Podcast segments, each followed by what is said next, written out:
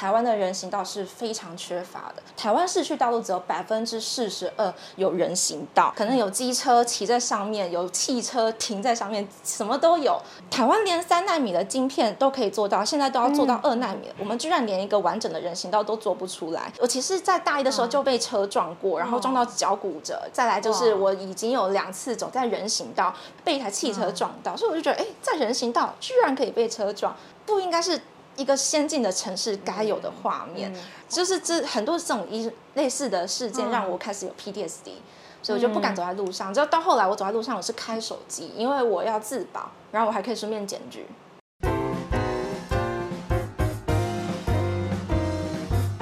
嗨，大家好，我是上官乱，欢迎大家来到这一期的《乱世佳人》。我不知道大家有没有跟我同样的感受，就是近几年，尤其是今年，可能我们在很多这个社交媒体以及媒体上，经常可以看到一句话，那就是台湾的交通是行人地狱。哎，这句话还不只是就是台湾本土的很多自媒体说出来的，真的，今年有好几个外媒都同样报道了台湾的交通问题，尤其是台湾交通里边行人作为最弱势，然后也经常出问题的一个族群，呃，被呃提上了。台面，尤其是呃很多国成了一个国际化的讨论，啊，这说明啊，就台湾的交通问题好像也是呃行之已久了。那么台湾的交通为什么嗯对行人这么不友好呢？以及它真的像我们所担忧的那样是这样一个呃非常强烈的事实吗？以及到底都是谁在关心这个问题？然后大家对这个问题到底有什么期许？希望它怎么改善？我一直都在说。台湾不是完美的，但是台湾有一点非常非常美好的地方，那就是当你觉得它不完美，你就有可能以及有机会也有权利去改变它，这是台湾最美的地方。而这一次呢，尤其是今年在八月份，我就看到了这样一群人，他们很让我感动。嗯，他们有台湾人，也有在台湾长期生活、非常热爱这一块热土的外籍人士。他们呃将发起以及参与一场游行，叫“八二零行人路权大游行”。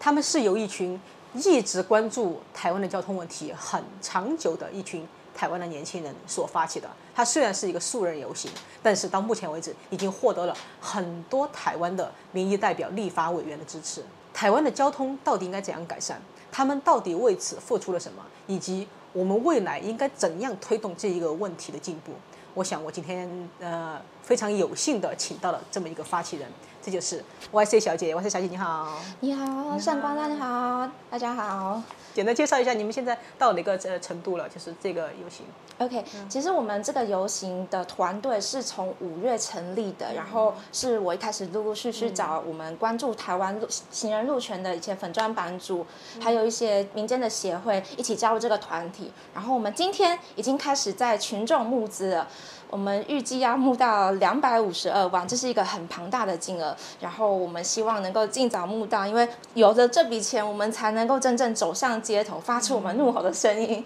所以也是希望可以透过这个平台，呃，跟大家宣传一下，我们募资已经开始了。然后希望大家勇于的呃热烈的赞助我们，然后也可以八月二十号到现场跟我们一起站走上街头。谢谢 Y C，嗯，我非常好奇啊，就是嗯，最初因为这个问题。既然有那么多人在关注，而且他也不止一次的进到立法院讨论过，但是好像我都不知道结果是什么样子。但是呢，你们一群年轻人把它发起来了，我就很好奇，你们当时是怎么样关注到这？这个问题，以及你们一群人怎么走到一起，最后来促成这件事情的，我能简单了解一下前因后果吗？OK，啊，最一开始的缘起，其实呃，是我一开始就是只是在我的脸书上，我没有创粉砖，我就是单纯的抒发我看到台湾交通有所有很多不合理的地方，我把它写出来，然后在这之间我也有做了很多交通检举，只是我就发现到网络上很多网友他们的评论，他们的对交通这这块，他们好像是觉得这个你吃饱太闲，你多。管闲事，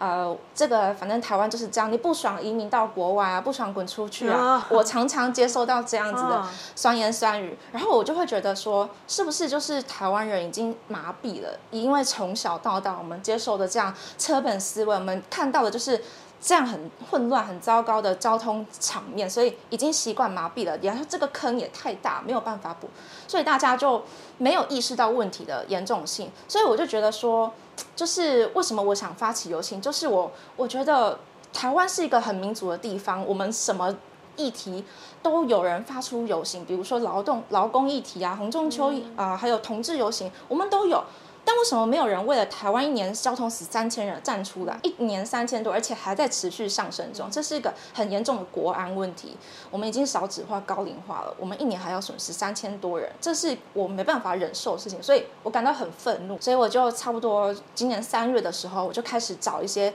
志同道合、关注交通的一些朋友们，我们在一个群组开始讨论，开始筹备活动，人就越来越多，因为真的是这个通温层其实蛮大的，然后也很多人很。很非常的热情，就已经现在有六十个工作人员了。我们大家都各司其职，非常的努力，所以就是大概缘起是这样子的。嗯，对。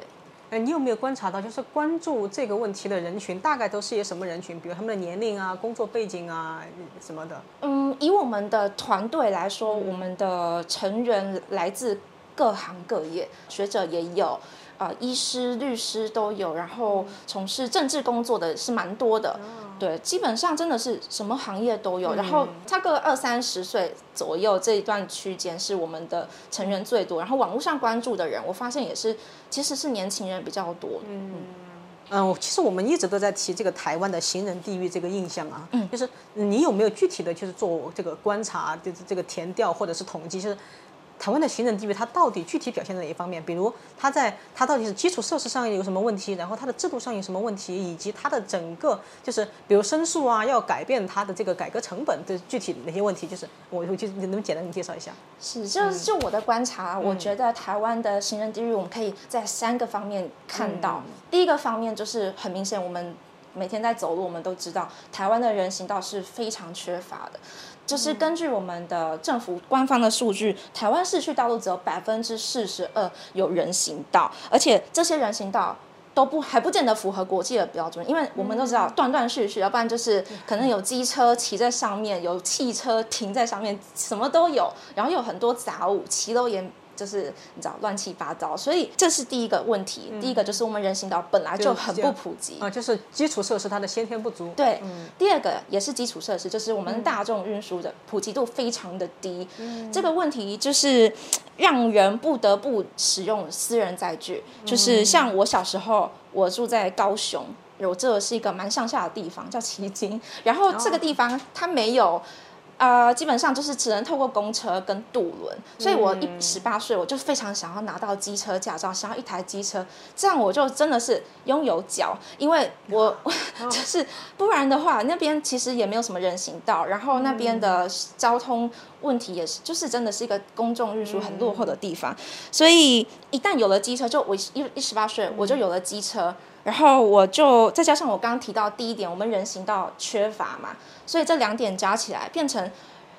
我们就是非常的依赖机车，非常的依赖私人载具，根本很少人会想要走路，因为有机车就够了。所以明明很，但是很多路明明是可以规划让人好好行走，而且我也很喜欢走路，可是为什么我不能走路？就是因为安全的因素。所以我就觉得说，呃，政府把人都赶到汽机车上面，让人寸步难行。你说这是不是地狱？对。然后这第三个就是整体的台湾社会的交通观念还是在车本思维，就是像民间的部分，我喜欢举举一个例子，就是嘉义市。嗯，嘉义是有一区，他们的店家集体抗议不要人行道，而且理由是无法临停机车，会让顾客不敢上门消费，所以他们没有这种看过。啊对，这是很荒谬。再来就是政府的部分，我们政府在二零一一年的时候，我们推了一个叫“陆老师”的计划，它就是专门教长者。呃，如何呃如何保护自己？他像是他的教案有说，呃，长者在晚上夜间出门的时候要穿反光的衣服，走路要看红绿灯，然后要避免走在大型车的那个内轮视差。所以就是这个政这个政府一直在叫我们行人最脆弱的、最手无寸铁的行人要自己保护自己，这是个相对检讨受害者的这种思维。你说这？这个整个政府就是这样子，这还不够行人地狱嘛？所以我觉得总结就是这三点。那就是呃，据我所知，你也在好像国外也有待过。因为据你的观察，就是现在你嗯提到的这几个方面，它是台湾独有的这个现象吗？我觉得呃，如果要跟交通落后程度跟伤亡人数比的话，台湾这个问题绝对不是最夸张，绝对不是最严重，但是。台湾已经是一个已开发国家了。我们跟已开发国家相比，我们有很多不文明的交通规划，还有不合比例的伤亡人数，这些都是让人感到愤怒的。台湾连三纳米的晶片都可以做到，现在都要做到二纳米了。我们居然连一个完整的人行道都做不出来，我觉得这是台湾支持。其实这种种的问题追根究底，都是我们在一开始都市发展的时候，我们就采取美国的都市呃计划逻辑。对，这个是适合地广人稀的，但台湾的都市空间是很有限的，应该要效仿的是像东京啊、新加坡啊、香港啊这种亚洲的城市。所以台湾在一开始就选择了错误的方。向导致我们日后产生很多很难解决的交通问题，对，这些都是结构困境下的必然产物。然后像是在建设人行道方面，政府的态度一直都是很官僚、很推卸的。态度就是要不然有人行道这件事，在台湾居然是呃没有交通专业的里长可以有决策权，这是我觉得很不合理的，不应该是这样，会流于民粹，就是居民不想要啊，那我们就不要，可是没有顾及到其他会走在这条路的公众。对啊，然后呃，政府的机关，政府给主管机关太多弹性了，就是导致地方没有设置人行道的诱因。所以我觉得总重点就是台湾需要一个很细致的呃标准道路设计制度跟规范，而啊还有统一的主管单位，这样才有强制力。哇，所以就是你刚才讲的这几个，就是为什么造成台湾嗯这这个交通现状的原因啊？其实包括你刚才说历史原因，就是呃最早的城市规划它是美国的那种车本主义，然后到后来我们就可以想象了，后来因为台湾的城市化其实很快，然后但是呢呃当台湾啊那个就是回过神来发现哎交通有问题的时候，这次基本上城市已经固定了，已经固化了，所以其实很难改。然后还有就是你刚提到的呃这个就是呃行政没有办法同步统筹的原因啊也。是，我觉得这个好像是不是跟台湾的这种民主制度啊，还有这种呃行政管理制度有关系 啊？然后你刚才呃提到的呃有一个问题我很好奇，就是台湾的这个大众运输其实数量偏低，然后就它到底到什么程度？其实我有感，但是我不知道其他情呃情况怎么样。比如在我们桃园，基本上那个公车就是。半小时一趟，如果错过这一趟就要等 半小时，然后呃，而且还很少，线路也普及不是很广。为什么台湾的交通公共交通会这么低呢？它是不是就是因为大家都有私人载具了，所以不需要，还是说别的什么原因？呃，我觉得只是政府没有这个永续交通的观念，然后也没有这个人本交通思维的观念，他们会觉得。我也其实我也不搞不懂政府为什么不要广设大众运输，因为其实现在的很多国家，他们都一直推推广大众运输的重要性、步行的重要性，因为现在永续经营是一个非常重要的一个管理理念嘛。但是台湾现在其实只有可能台北、新北、新北，我觉得有些地方还真的不普及。台北跟新北某些地区，跟高雄、跟我呃桃园 maybe 也算，因为它有机捷。可是真的其他地区的居民，他们要搭公车，那个意愿度是非常的低的。因为公车就像你刚刚提到的，动辄就是半个小时、一个小时这样在等，而且不一定准时。对，而且可能它的站点也离这个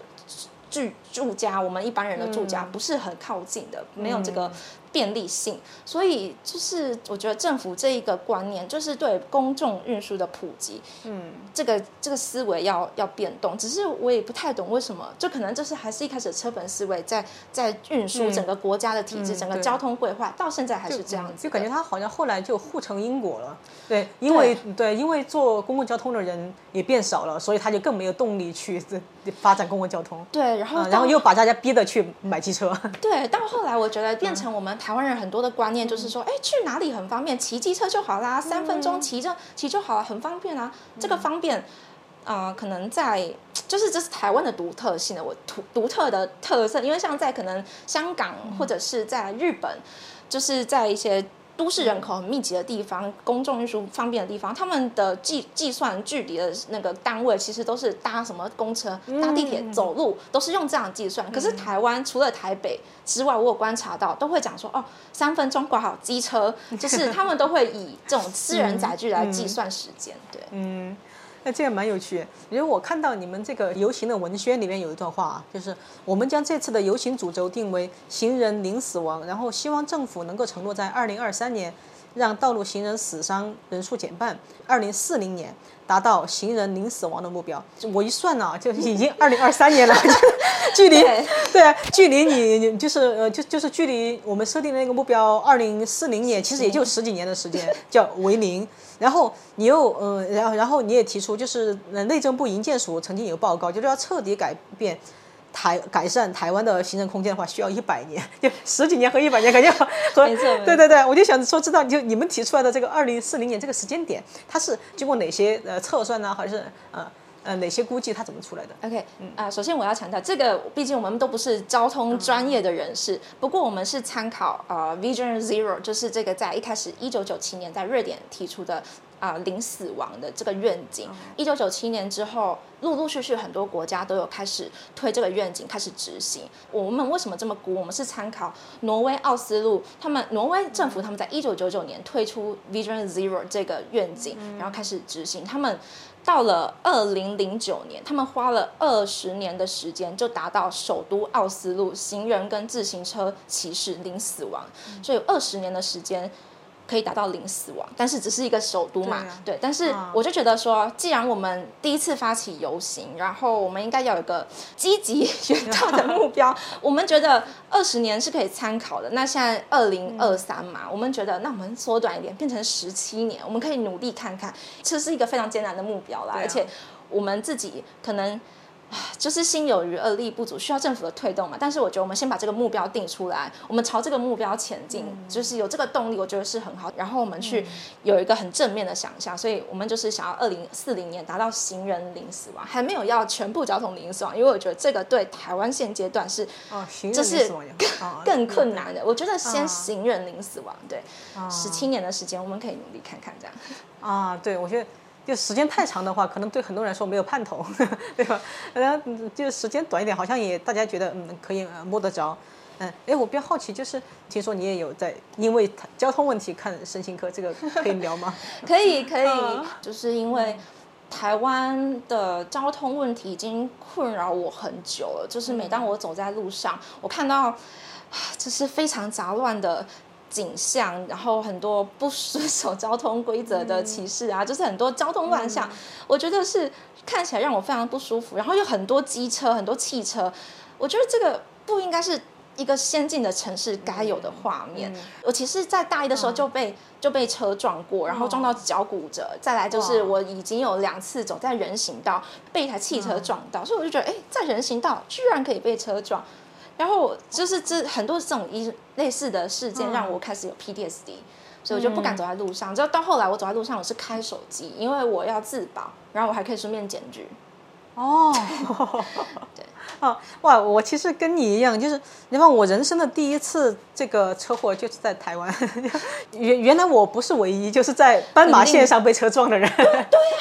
呀，撞的我那个一星期没有下楼。也是脚踝，但但我想想说，但是就是你知道吗？我看你的，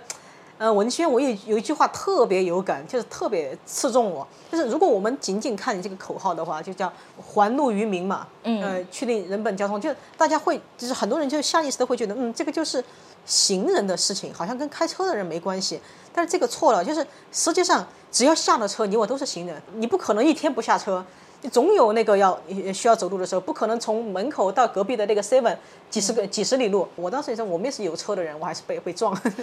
对对。然后就是，其实这个给我启发，就是行人他不是一个特别的弱势的呃特别的群体，而是一个流动的状态，对吧？就是不管你有没有开车，都有走路的时候。尤其是我们刚才提到一个现象啊，就是呃，因为大家没有办法呃很便捷的搭这个。大众交通，所以呢，而且因为行人呃非非常危险，所以很多人就更多的去买机车，最后最后的确造成了就是平常多呃走路走的比较多的人就变成一个特别的群体，好像跟他们嗯，好像在抢什么路权，或者是说就就觉得这个好好像是一个哎政治正确的，我必须要让这个让你们弱势群体，而且很多人就还是觉得我很少走路，所以行人路权没有关系。但是呢，他们没有理解这个流动的概念，我就觉得你是要怎么你们要怎么去纠正大家的这个概念？嗯，我觉得这个观念一般对台湾人来说其实是很普遍的，这个观念。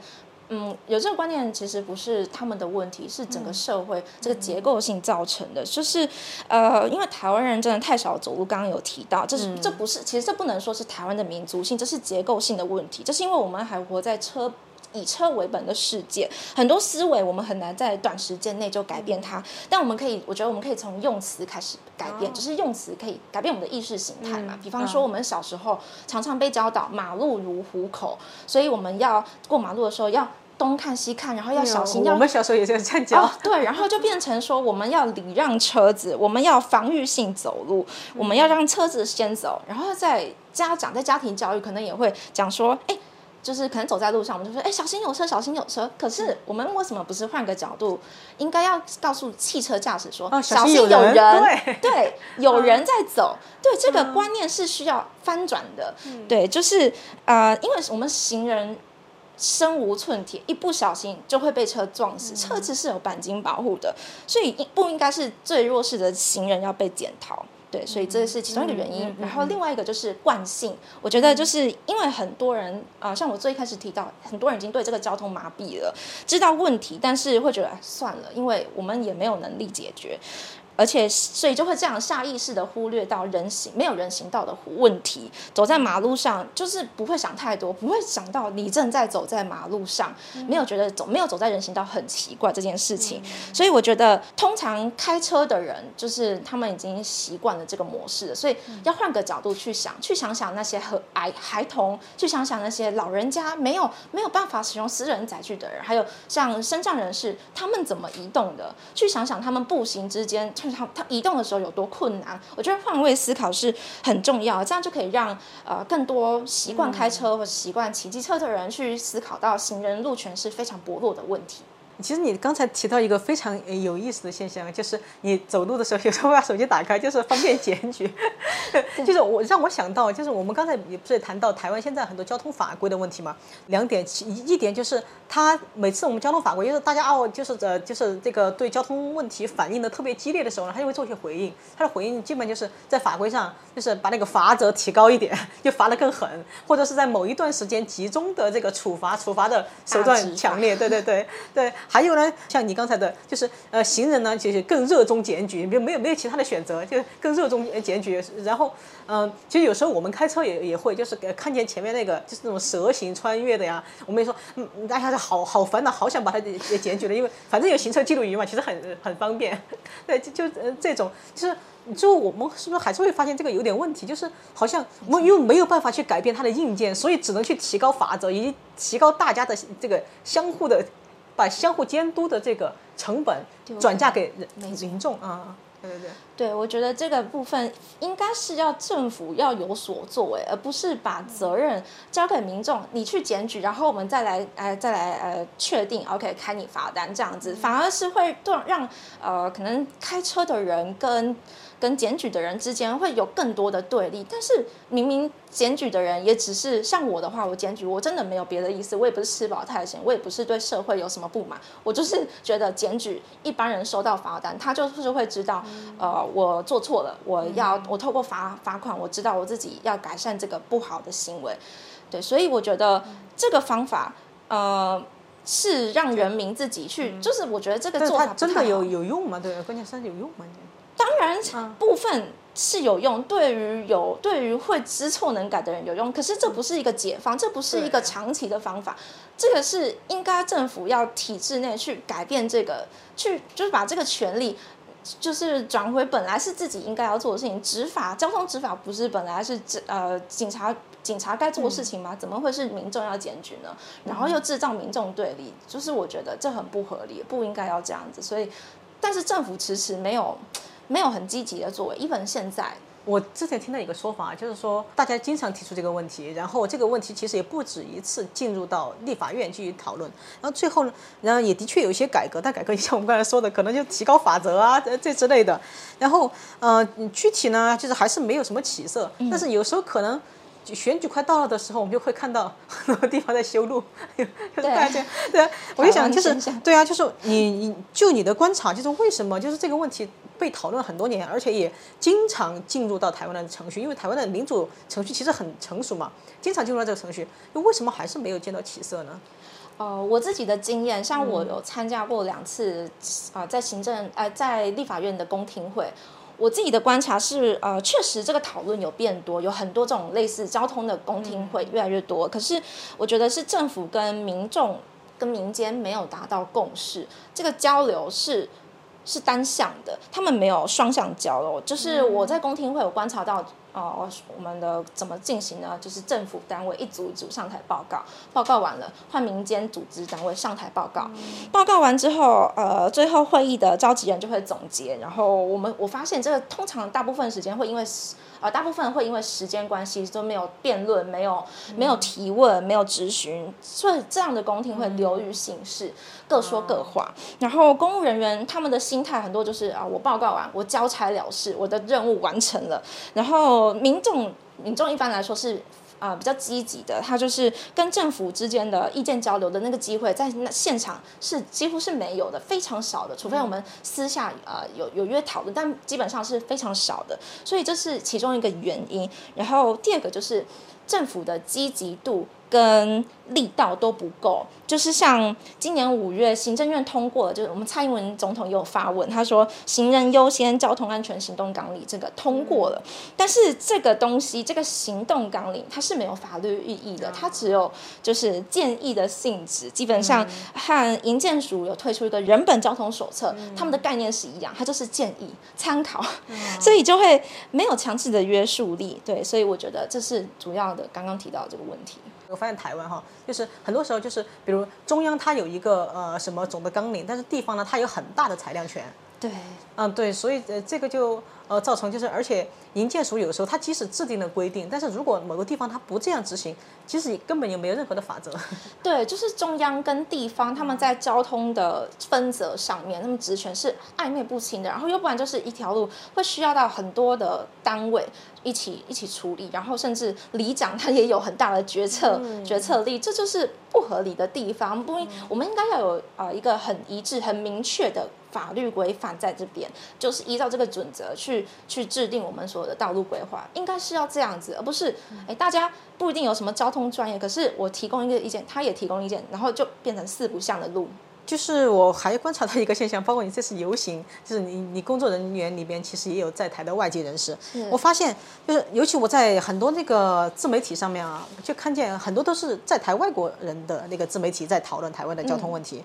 然后，哎，我就很好奇啊，我但我自己就是我自己推测的，我说，哎，是不是因为呃在台的外籍人士，其实就包括我，就是因为 因为我没有驾照嘛，所以我们更多时候是选择。呃，步行走路，所以其实，嗯，而且因为我们大部分都有在其他国家待的呃经历嘛，所以其实这种呃反差会特别大，而且对这个台湾的呃路人的这个状况感受也特别清楚，是所以体验到了很大的差异。我不知道是不是这个原因。然后这一次也有很多这个外籍人士来参加你这一次的游行，就你有观察到在在台的外籍人士，他们对这次游行的。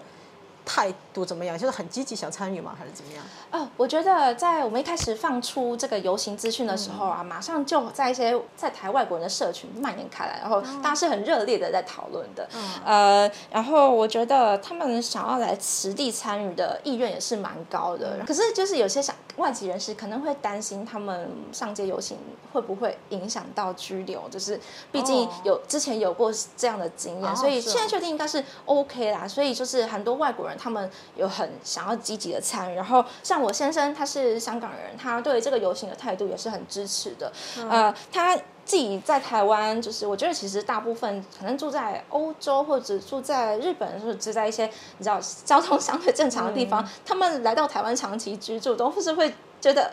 what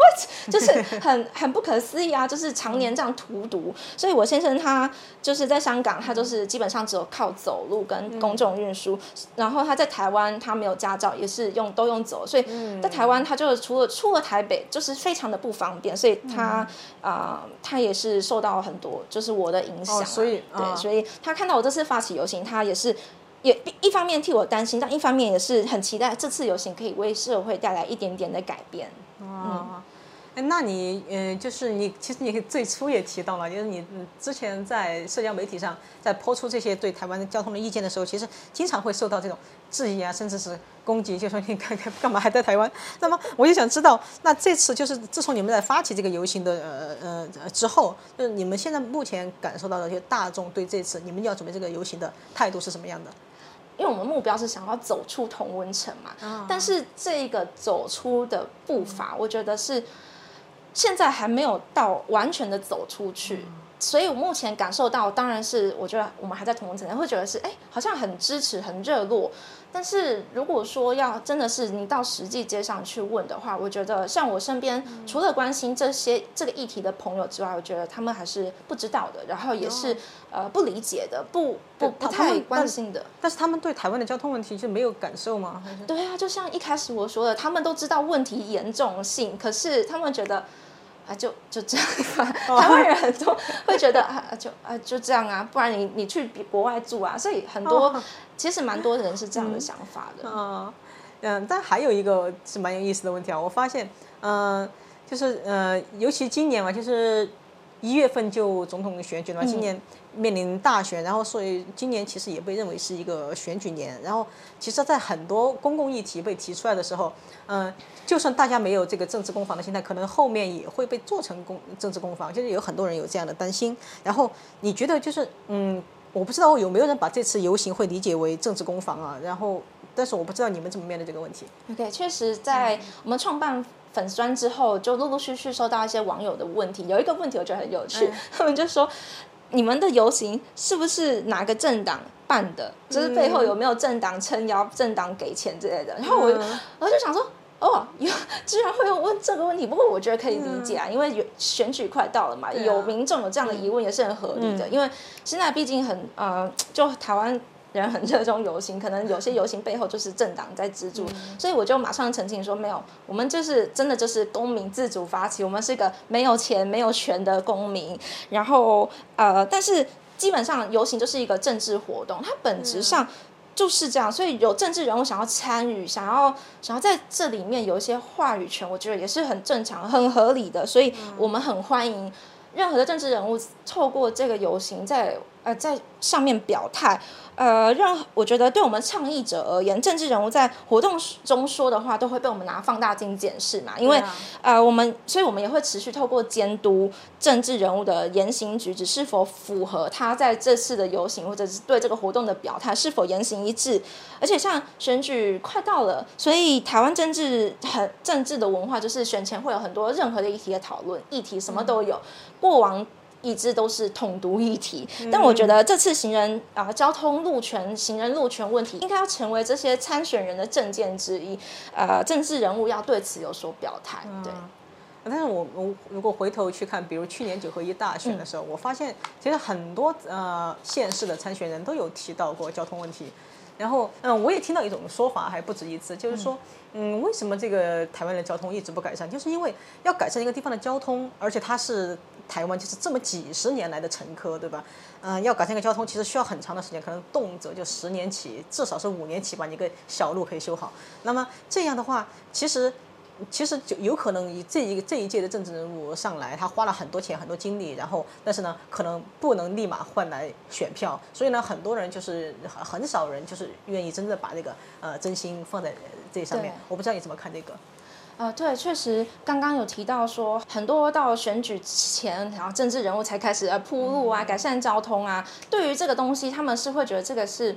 就是在选前可以赶快做，但是这个成效就像盖捷运、干一些比较大型的公众运输建设好，这个就是要长时间，要可能动辄几十年的。对他们而言，这个不是一个可能专属于他的政绩，因为可能在过几年后，他的这个这个完成的就是下一任的市长了。对，所以他们不见得会很积极的想要争取这个东西。但是呃，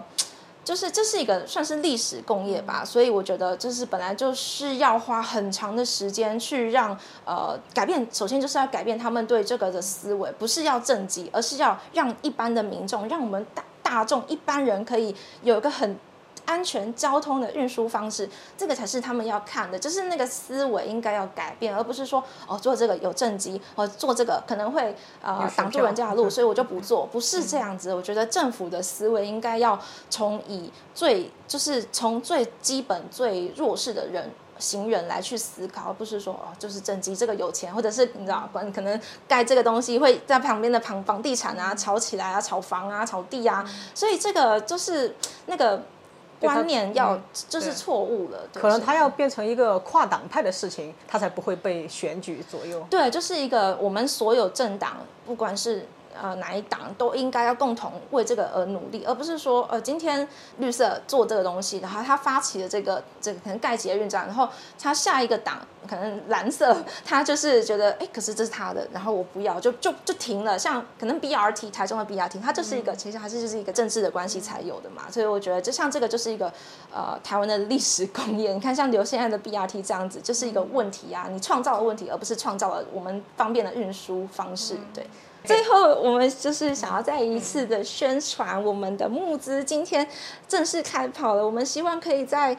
这这一块这一块的时间内可以达到两百五十二万的目标，然后我们的募资品啊，真的都是我们非常用心设计，花了很多时间在讨论这个厂呃材质啊、设计啊等等，都是非常用心的。我们就是希望以高品质来来服务所有我们参与游行的人。然后这是幼儿款的 T 恤，它后面有“环路于民”的四个大字，然后前面有可爱的学童版的小人，这样这样，这是我们募资品的其中一个，还有毛巾，就是。像上街游行的时候会很热嘛，所以毛巾我们也是设计的非常精致，然后也是非常亲肤的，就是我们真的很用心的在设计我们的募资品。然后最后我们一定要大力的宣传，我们八二零的游行就是即将要到来了，希望大家能够踊跃的支持，希望我们可以真的走上街头。然后这是第一次，不会是最后一次，这是第一次，以后一定还会有。我们要把行人路权的声音扩散到全台湾，甚至全世界。谢谢，嗯，啊，谢，呃，谢谢 Y C，我今天也是，呃，非常开心，就是因为。交台湾的交通问题，其实我来台湾两年多，我听到也听到两年多，而且不仅是呃那个台湾人在聊，然后呃台湾的在台外籍人士也在聊，而且甚至尤其是今年上国际媒体都上了好多次，就基本上成了一个全世界都在聊的问题。我觉得就台湾它不应不仅是成呃应该成为亚洲的民主灯塔，我觉得就像 Y C 说的，嗯，可能呃更多的问题我们台湾它有这个条件啊，台湾是它美好就在于我们都可以去改变它。让它变得更好。那么我今天也听到了，就是嗯，Y C 给我们很多呃关于交通上面的呃建议，以及也指出了那个问题所在，然后也讲出了很多非常具体的细节。然后我也非常呃开心，大家就是能够关心到台湾的这个呃交通问题，然后让它台湾的我觉得各方面吧，从整个基础的建设以及它的整个软硬件能。配得上台湾的民主的进程，好好，谢谢大家收看这一期的《乱世佳人》，谢谢大家，我是上官乱，下期拜拜。